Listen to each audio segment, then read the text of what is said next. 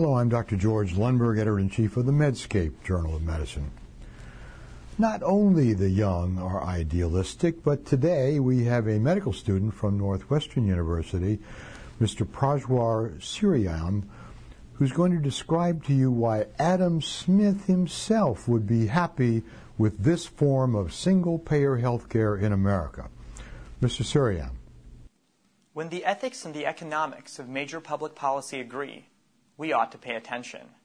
House Resolution 676 promises to create a single payer health insurance system to provide expanded and improved Medicare for all Americans. It will insure everyone, and unlike many competing proposals, it could actually work. In a single payer system, the government will fund health insurance, but private providers will continue to deliver care. Economies of scale will save the money to make this possible. Many Americans, including Democratic presidential nominee Barack Obama, concede that single payer insurance is probably our most efficient option. But they worry that it lacks the spirit of the American market. Nothing could be further from the truth. A single payer system will harness the market's strengths while addressing its limitations. The private health insurance market is inefficient, bloated by advertising, duplicated bureaucracies, dividends, and executive compensation. What's worse, insurance policies are so complex and individuals' future needs so unpredictable that consumers cannot make the informed selections that induce competition between insurers. However, consumers can create competition among healthcare providers.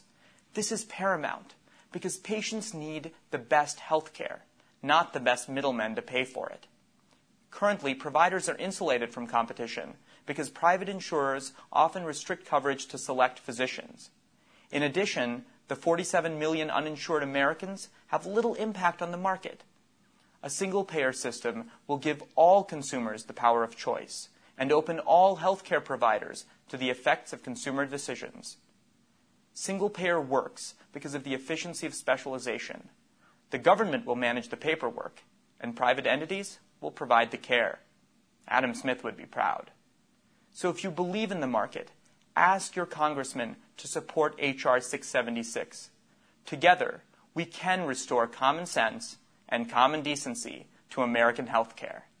That's my opinion. I'm Prajwal Ciryam, a second year MD PhD student in the Medical Scientist Training Program at Northwestern University and a co founding member of Healthcare for All Illinois.